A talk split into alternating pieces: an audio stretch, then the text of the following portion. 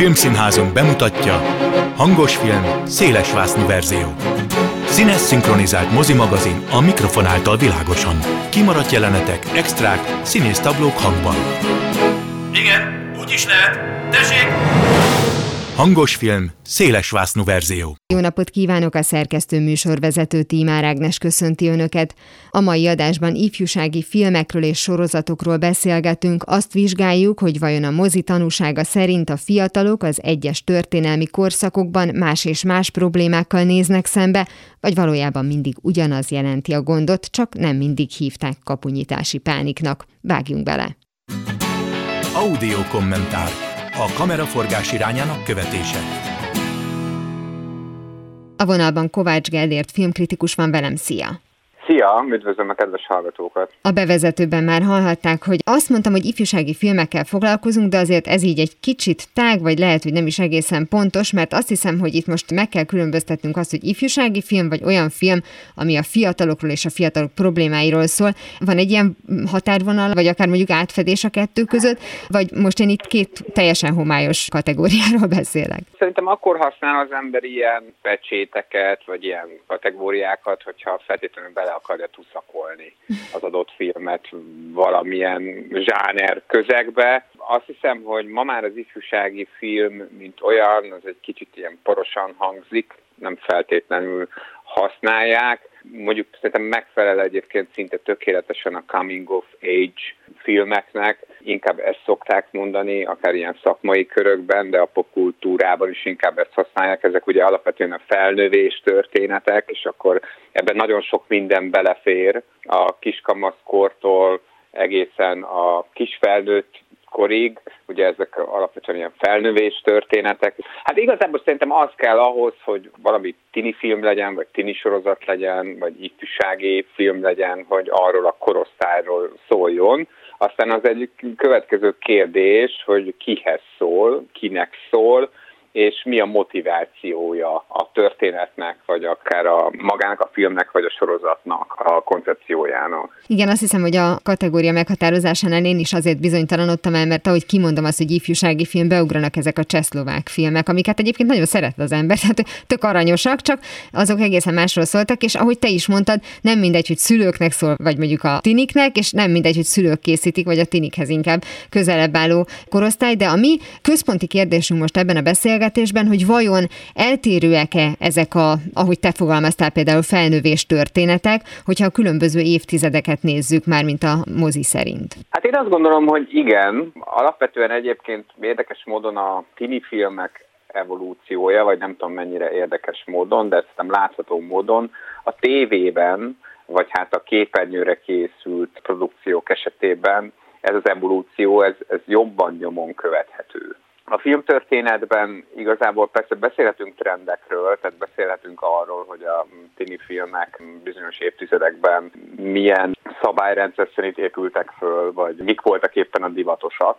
De a tévé, mint olyan, elég hamar rákapott erre a korosztályra, és hogyha azt vesszük, hogy amikor mondjuk az első ilyen tini sorozatok megjelentek, akár csak az amerikai televízióban, vagy a világon bárhol, akkor mi volt a célja, és ma mi a célja, egy ilyen sorozatnak szerintem szembetűnő a különbség. Tehát régebben, mondjuk a 60-as, 70-es, 80-as, de még a 90-es években is egy tini sorozat az sokkal inkább valamiféle idealizált tini képet mutatott, kamasz képet, vagy fiatal képet mutatott. Ezek erősen táplálkoztak a szappanopera dramaturgiából is, attól függően nyilván, hogy milyen műfajban szólaltak meg, de hogyha egy hagyományos tini sorozatot veszünk, amiben nincsenek vámpírok, meg nem tudom én, nincsenek benne varázslók, meg ilyesmik, akkor van egy közösség, egy középiskola vagy egy gimnázium, és akkor ott vannak főhősök, akik így jellemzően nagyon szépek, és általában azt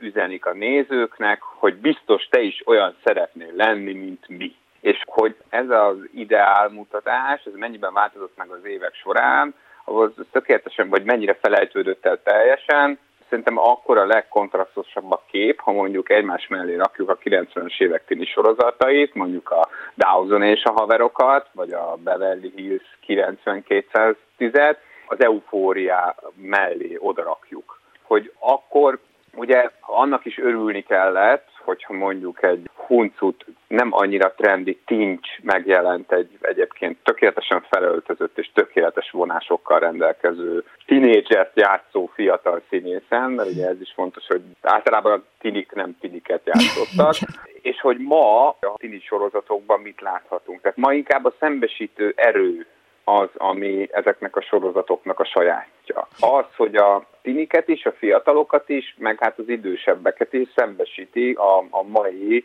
ki tudja éppen melyik betűvel felruházott, azt hiszem talán éppen Z, Z-generáció problémáival, és meglehetősen könyörtelenül és explicit módon, ahogy ez a streaming világ van már elvárható. Itt egy fokozatos átalakulás volt szerinted, vagy inkább volt egy nagy szakadék? Mert én igazából nem látom a kettő közötti időszakot, amit te most itt a, a régi meg a mostani sorozatok között mondtál. Tehát, hogy volt mondjuk, nem tudom, 10-15 éve egy Gossip Girl, a plegykafészek, amiből csináltak ugye reméket, ami olyan szempontból mondjuk vagányabb volt, hogy már bemutatta azt, hogy nem annyira tökéletesek ezek a fiatalok, mint mondjuk a 90-es években szerették őket ábrázolni, de olyan fajta változást nem hoztak, mint ezek a valóban szembesítő sorozatok. Tehát volt egy átalakulás, vagy inkább volt egy csönd, egy várakozás, és kitalálták, hogy milyen módon mutassuk be ezt a generációt. Én azt gondolom, anélkül, hogy bármiféle képesítésem is lenne, nem tudom én, szociológusként,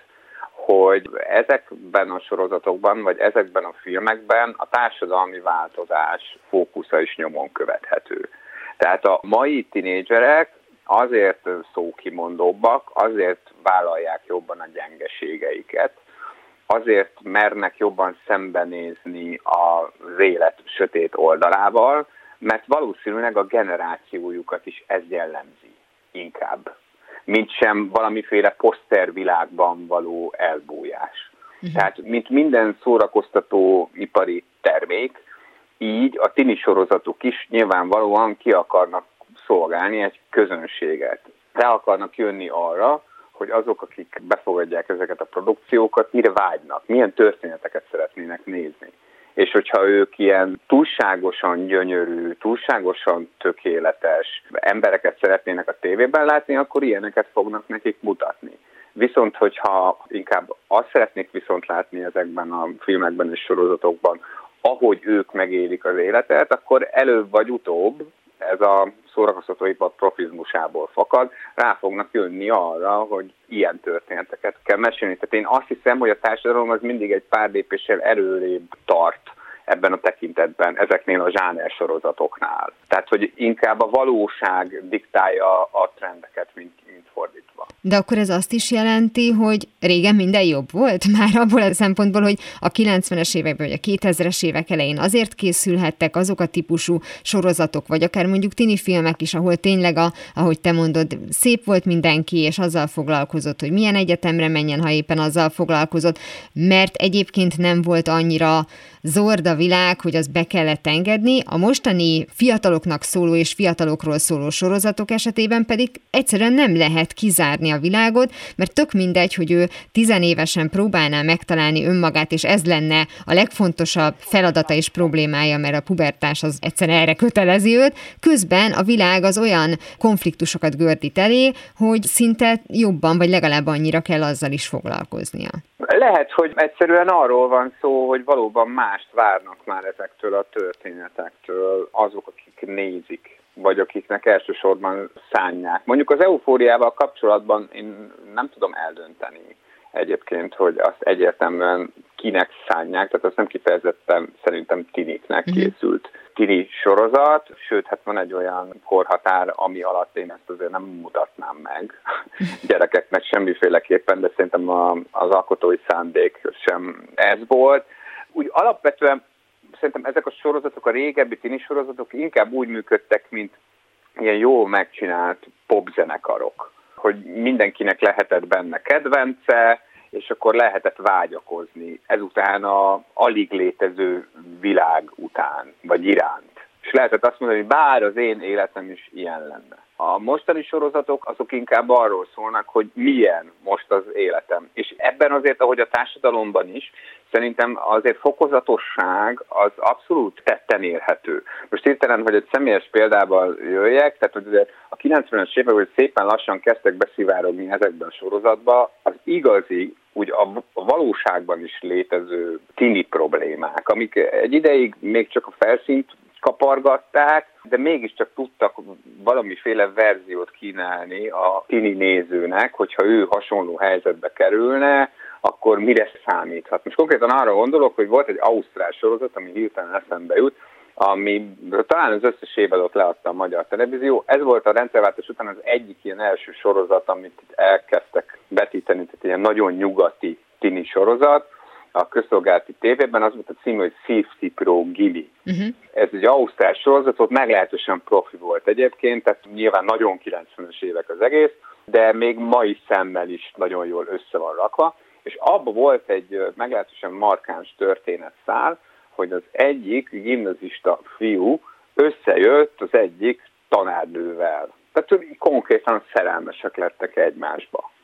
És ugye lehetne ezt a történetet többféleképpen is tálalni. Tehát, hogy teljesen elrugaszkodva a valóságtól, összeházasodnak, elköltöznek, boldogok lesznek akármicsoda. De ez a sorozat, ez úgy bánt ezzel a történetszállal, hogy nagyon is figyelembe vette a problematikáját ennek a helyzetnek hogy egyrészt itt egy illegális dologról van szó, tehát amikor egy nagykorú, egy kiskorúval kerül közelebbi viszonyba, intim viszonyba, és mivel szigorúan a gimi szemszögből nézte, tehát inkább a, a kamasz fiúnak a, a fókusza volt a, a meghatározó, ezért én azt gondolom, hogy mivel nagyon körültekintően volt megírva, spoiler, a történetszár végén a tanárnő elment az iskolából, mert fölismerte, hogy ez tarthatatlan és védhetetlen az a dolog, ami történt közte és a, a srác között.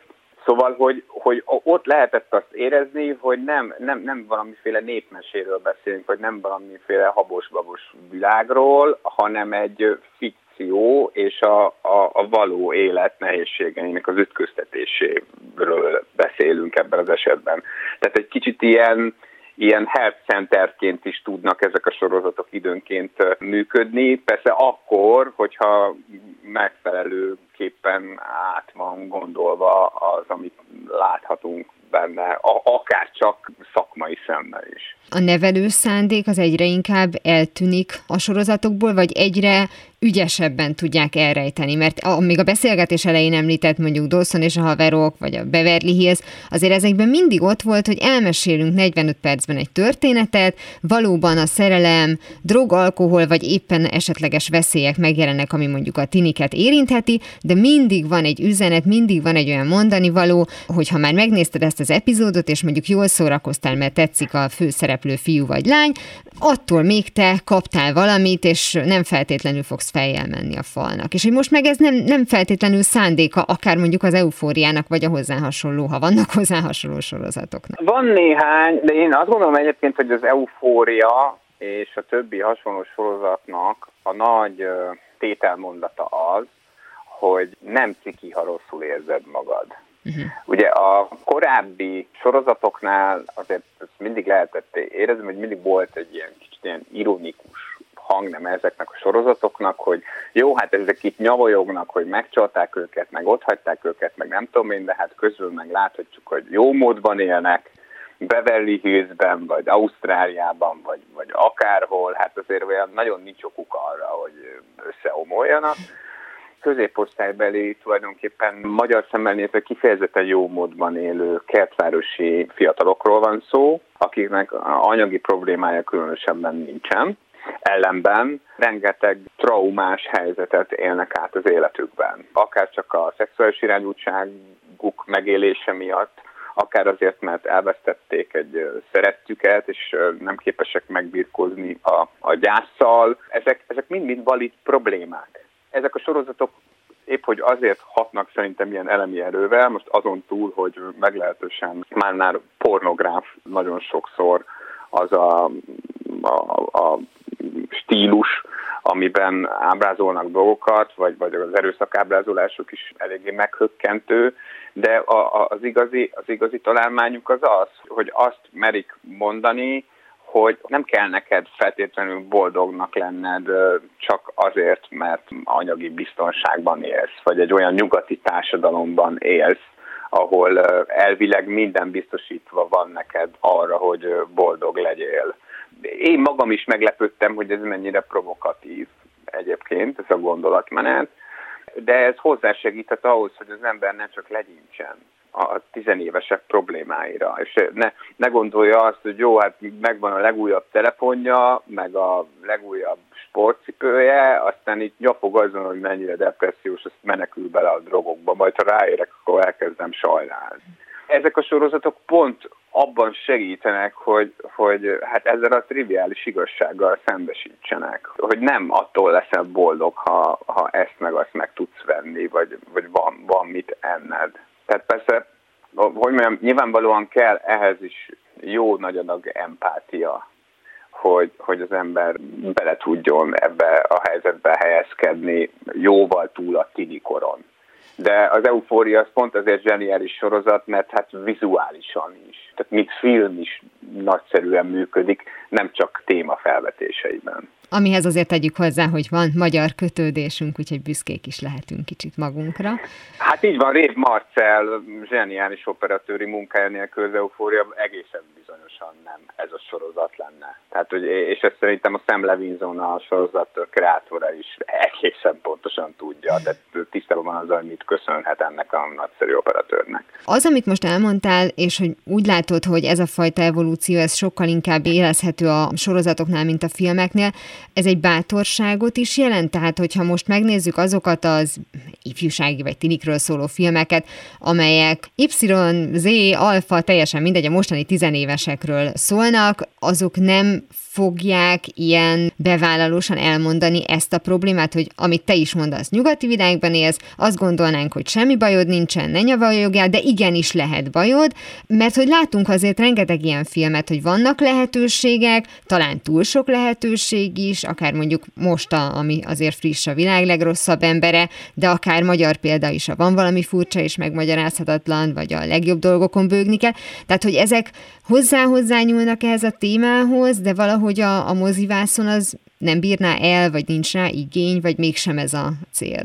Szerintem valószínűleg a tévésorozat, mint forma, az alkalmasabb arra, hogy mélyebben beszéljen erről a kérdésről. Tehát amikor mondjuk 8-10 részen keresztül, pláne évadokon keresztül tartunk ugyanazokkal a tinédzserekkel, jobban kibontható, jobban megismerhető ez a világ, jobban körüljárható. De persze a, a, a moziban is, hogy te is említetted mondjuk a, a világ legrosszabb embere, ugye az alapvetően egy 30-as történet, mint a főhőse egy, egy 30-as norvég lány, aki, aki ilyen klasszikus coming of age problémákkal találja magát szembe. Tehát, hogy mikor érkezem meg és hova. Hogy van-e egyáltalán kedve megérkezni valaki, vagy, vagy valami mellé. És hát rajta is azt látjuk, hogy hát ugye Renáta Reinsve egy szerintem vitán felül egészen csodálatosan szép nő, ránézel, okos is, mi a franc baja van ennek a nőnek. És, és pont, pont ez az, amivel azt gondolom, hogy megosztó film tudott lenni a világ legrosszabb embere, mert nagyon sok embert irritál. Talán éppen olyanokat, akik magukhoz képest túlságosan szépnek, vagy túlságosan vonzónak látják ezt a figurát. És azt meri mondani ez a film, hogy egy szép, okos nőnek miért ne lehetnének ilyen problémái, illetve egy szép és okos nő miért ne lehetne egy kicsit antihős is. Uh-huh. Miért ne lehetne egy szerencsétlen hülye? Miért ne lehetne ugyanolyan gyarló, mint bárki más. Hogy tulajdonképpen teljesen mindegy, hogy, hogy milyen csomagolásban vagyunk, emberek vagyunk. És ez is azt gondolom, hogy ez is a, a társadalmi fókuszváltozással, vagy a társadalmi diskurzus változással jár együtt, hogy, hogy nem csak az az igazsága szerencsére ennek a diskurzusnak, hogy nem csak az határoz meg minket, hogy nehogy Isten nem vagyunk annyira vonzóak, vagy nem vagyunk annyira szépek, hanem ez fordítva is igaz.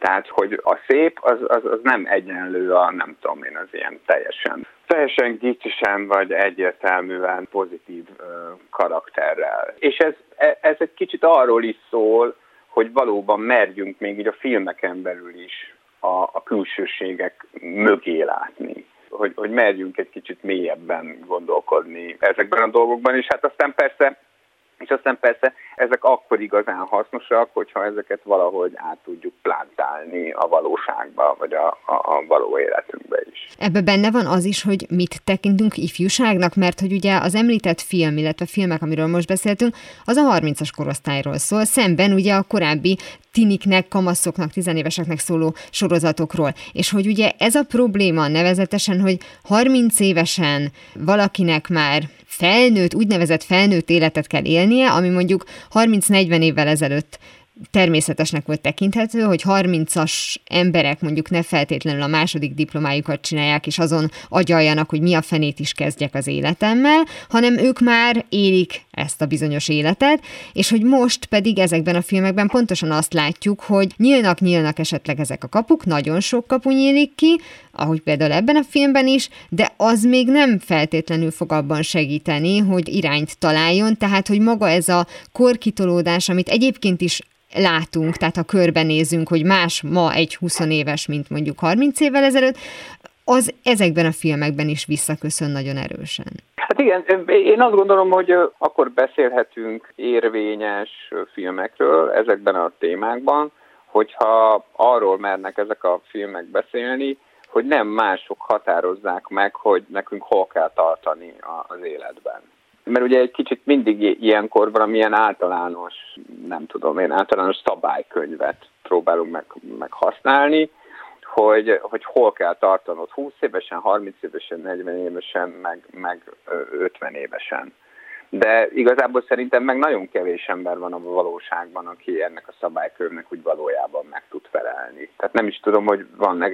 Én azt hiszem, hogy inkább a félelmeink fogalmazódnak meg, amikor elvárunk bizonyos generációktól bizonyos valahol levést. És ezek a, ezek a filmek szerintem ezzel tudnak szembesíteni, hogy most nekem miért nem mesélhetne valami izgalmasat, egy olyan tévésorozat, amiben nálamnál 20 évvel fiatalabbak szerepelnek, és az ő problémáikról szólnak. Mi, mi, miért ne adhatna nekem valamit, amit én is tudok hasznosítani. Tehát, hogy, hogy persze van ez a dolog, hogy a generációs szakadékokra valamiféle hidat építsenek ezek a filmek, és mondjuk egy 60 éves jobban megértsen egy 30 éves, de igazából nem az az igazán katartikus, amikor amikor nincs szükség erre a hídra, amikor egyszerűen csak egy másik embert próbálunk meg megérteni, hogy miért tesz és, és mit. És onnantól kezdve beszélhetünk szerintem, szerintem arról, hogy, hogy, hogy valóban tudunk egymás mellett, egymás mellett élni.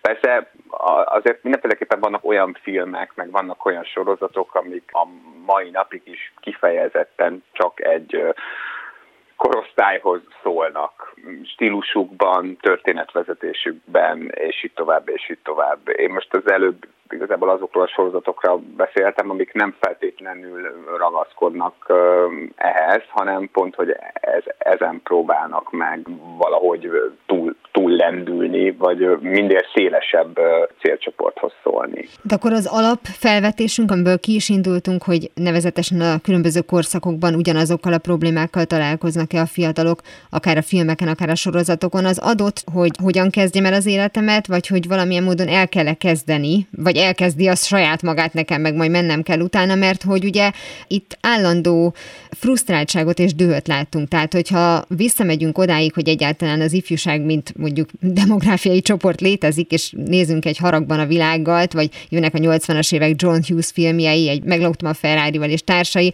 ahol ugyanarról szól a dolog, hogy engem zavar, hogy a szüleim meg akarják mondani, hogy én hogyan éljek, az alap, nem? Tehát akkor ilyen szempontból persze lehet ezt szofisztikálni, lehet különböző módon elmesélni, de a szabályok elleni lázadás az mindegyiknek az alapja kell, hogy legyen, vagy szokott lenni. Hát igen, igen. Alapvetően ezek a történetek mindig arról szólnak, hogy a gyereknek nem kell magában felfedezni a felnőttet, viszont hogyha a felnőtt egészséges felnőtt akar maradni, akkor nem veszítheti el a magában élő gyermeket, vagy, vagy fiatalt, vagy kabaszt. Tehát, hogy, hogy ebben van a, a folytonosság hogy ezek a filmek egy kicsit így visszavisznek minket abban az, idő, abban az időben, amikor, amikor mi is annyi idősek voltunk, mint ezek a szereplők, ezek a tinédzserek. És akkor rájövünk arra, vagy, vagy föl tudjuk tárni azt, hogy, hogy az, ami ellen mondjuk mi lázadtunk, vagy mi szerettünk volna lázadni, az milyen mértékben van, van meg bennünk, hogy mennyire felejtettük el azt, hogy egykor haragban voltunk a világgal, vagy nem úgy akartunk élni, ahogy mondjuk a, a szüleink. Tehát, hogy igen, én, én, én, is ezt gondolom, hogy nyilván ezek, ezek ős történetek, de hogyha ha, ha ezek nem köszönnének vissza generációról generációra ezek a konfliktusok, vagy ezek a kérdések, akkor nyilván erről nem készülnének filmek. Nagyon szépen köszönöm Kovács Gellért filmkritikusnak, hogy beszélgetett velem a fiatalokról szóló filmekről és sorozatokról. Én is köszönöm szépen. Ez volt már a hangos film széles vásznú verzió. Legközelebb ismét szombaton délután fél kettőtől várom önöket. Természetesen a korábbi adásokat, ahogy a mait is hamarosan megtalálják archívumunkban, valamint podcastként. Kövessenek minket a Facebookon, és ha még nem tették, iratkozzanak fel YouTube csatornánkra. Köszönöm a figyelmüket, a szerkesztő műsorvezetőt, Tímár Ágnest hallották. Viszont hallásra! Hangos film, széles vásznú verzió.